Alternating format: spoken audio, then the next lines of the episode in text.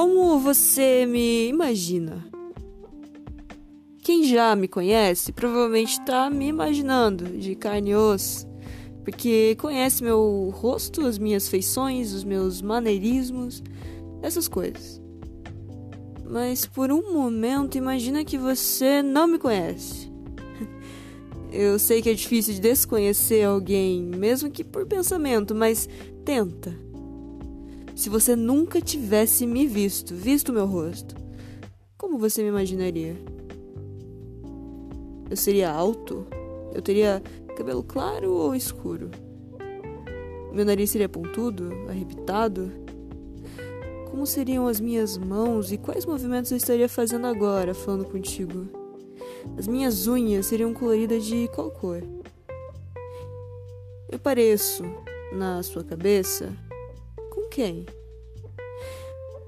Por acaso eu me pareço comigo?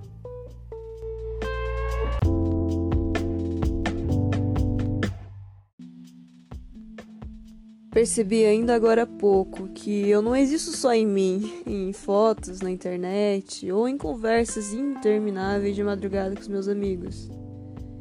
Eu também existo aí, na sua cabeça. Uma versão minha inacabada e provavelmente errônea tá aí na sua mente agora, tanto quanto eu tô aqui, de carne e osso, escrevendo esse texto para ignorar minhas obrigações mundanas. Eu existo fora de mim. Isso é maravilhoso. Mas eu preciso confessar que me assusta um pouco, porque isso implica que eu também sou a percepção que os outros têm de mim. Pela minha mania meio controladora, eu acabo me irritando com isso. Quantas vezes eu errei? Eu sei que errei terrivelmente e não fiz mais nada. Nunca falei pra pessoa o quanto eu ainda fico remoendo aquele erro por achar que ele me define. Por achar que mudou para sempre a percepção do outro sobre mim.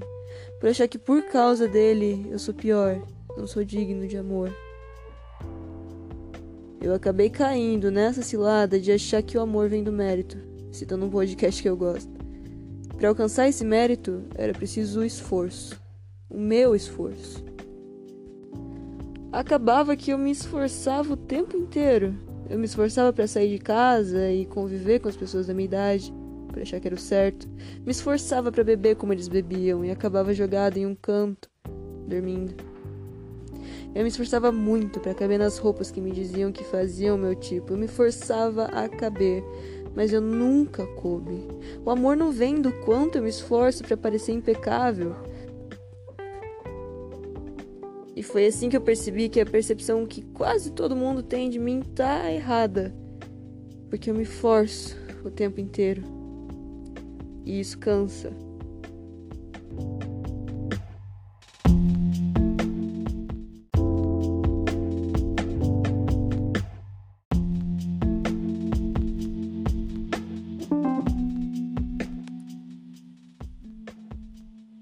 Esses dias eu tava no trabalho, como todos os outros dias da semana, das oito e meia às dezoito e meia.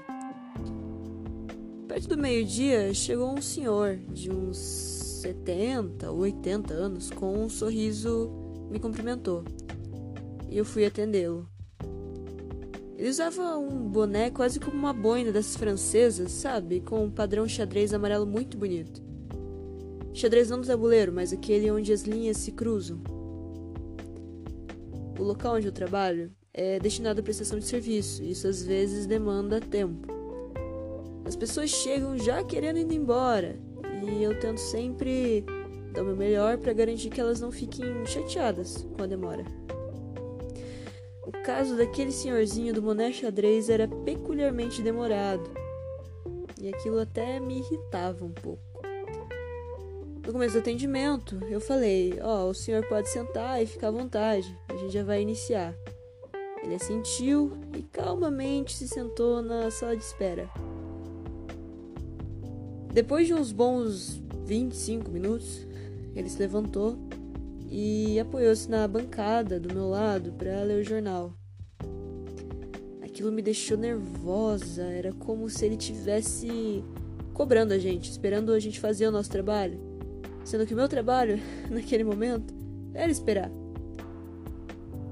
Eu me levantei e fui ver com os outros como é que tava. Me disseram que ia levar mais uns quinze minutos. Fui até o balcão e informei ao senhorzinho que ainda levaria uns minutos. Ele sorriu pra mim, pude ver por baixo da máscara, e seus olhos eles se fecharam com um sorriso. Tudo bem, minha querida, ele disse. Eu voltei à minha bancada e continuei esperando. dez, quinze, vinte minutos e ainda não tinham terminado. Eu comecei a me irritar, por achar que eu tava decepcionando ele. Nessa altura ele já tava lá fora tomando sol. Finalmente minha espera acabou e eu fiz a minha parte o mais rápido possível para finalizar e poder dispensá-lo. Quando terminamos, eu fui entregar para ele o nosso laudo e os documentos que ele havia me entregado. Ele estava distraído. Senhor Aldo, eu falei. E ele se virou, sorrindo, e foi caminhando na direção do balcão. Ó, aqui está, me desculpe pela demora, tá? É, deixa eu só explicar aqui pro senhor o que, que vai ser feito agora. Ele me interrompeu, enquanto eu falava, erguendo a mão gentilmente. Calma, minha querida. Tá tudo bem. Pode me explicar com calma. Nesse momento, eu respirei fundo, sorri meio sem jeito. Consegui pela primeira vez olhar ele no olho. Ele me transmitiu uma sensação estranha, quase como se ele estivesse me confortando. Não se cobre tanto, ele concluiu. Eu fiquei sem palavras. Então eu disse a ele calmamente como que ele ia concluir o processo, todas as etapas. Ele compreendeu, me agradeceu e disse que estava muito satisfeito com o meu empenho e com o atendimento. Acho que isso foi a coisa mais gentil que já me disseram lá no meu trabalho. Essa foi a impressão que ele teve de mim. Aquilo me acalmou, me deixou leve. Não foi perfeito, mas mesmo assim foi bom. O senhor do bonezinho xadrez tirou um peso das minhas costas, o peso da minha própria cobrança. E foi naquele exato momento, minutos depois de um desconhecido dar pitaco no jeito que eu levava a vida, que eu decidi que eu não ia casar de branco. O que raios isso tem a ver? Você me pergunta. E eu te respondo. Tudo. Eu cresci vendo noivas atravessando a igreja com seus vestidos brancos e seus véus impecáveis, sempre em forma, como se tivessem passado a vida numa academia. Eu cresci achando que eu precisava merecer, pensando que eu precisava me parecer com elas para merecer ser amado, respeitada, cuidada, mas eu não preciso. Não só o amor romântico, mas todo tipo de afeto indifere a forma física, o cor de cabelo, a cor dos olhos, o mérito.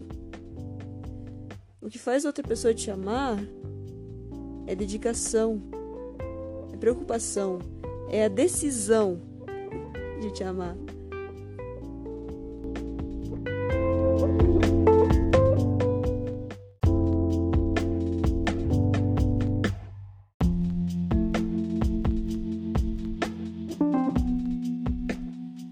Eu não vou casar de branco porque eu não sou como essas pessoas da revista, ou pelo menos como a imagem delas.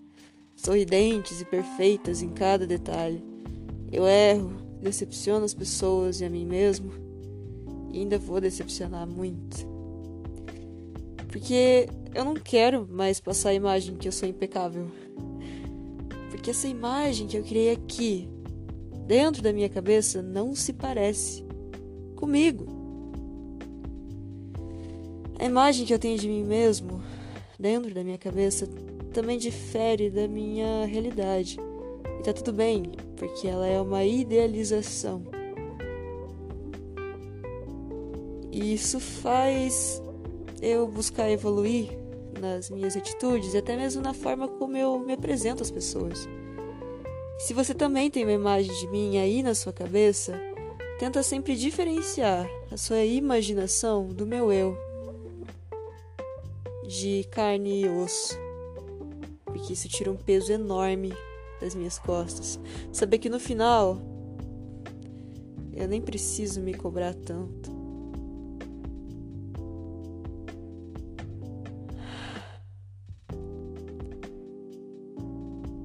Isso aqui que você acabou de ouvir é um ensaio. Pode me chamar do que você quiser, indiferente de como você me conheça. Isso daqui sou eu, me procurando. Eu espero que faça sentido pra você e que você entenda. Até a próxima.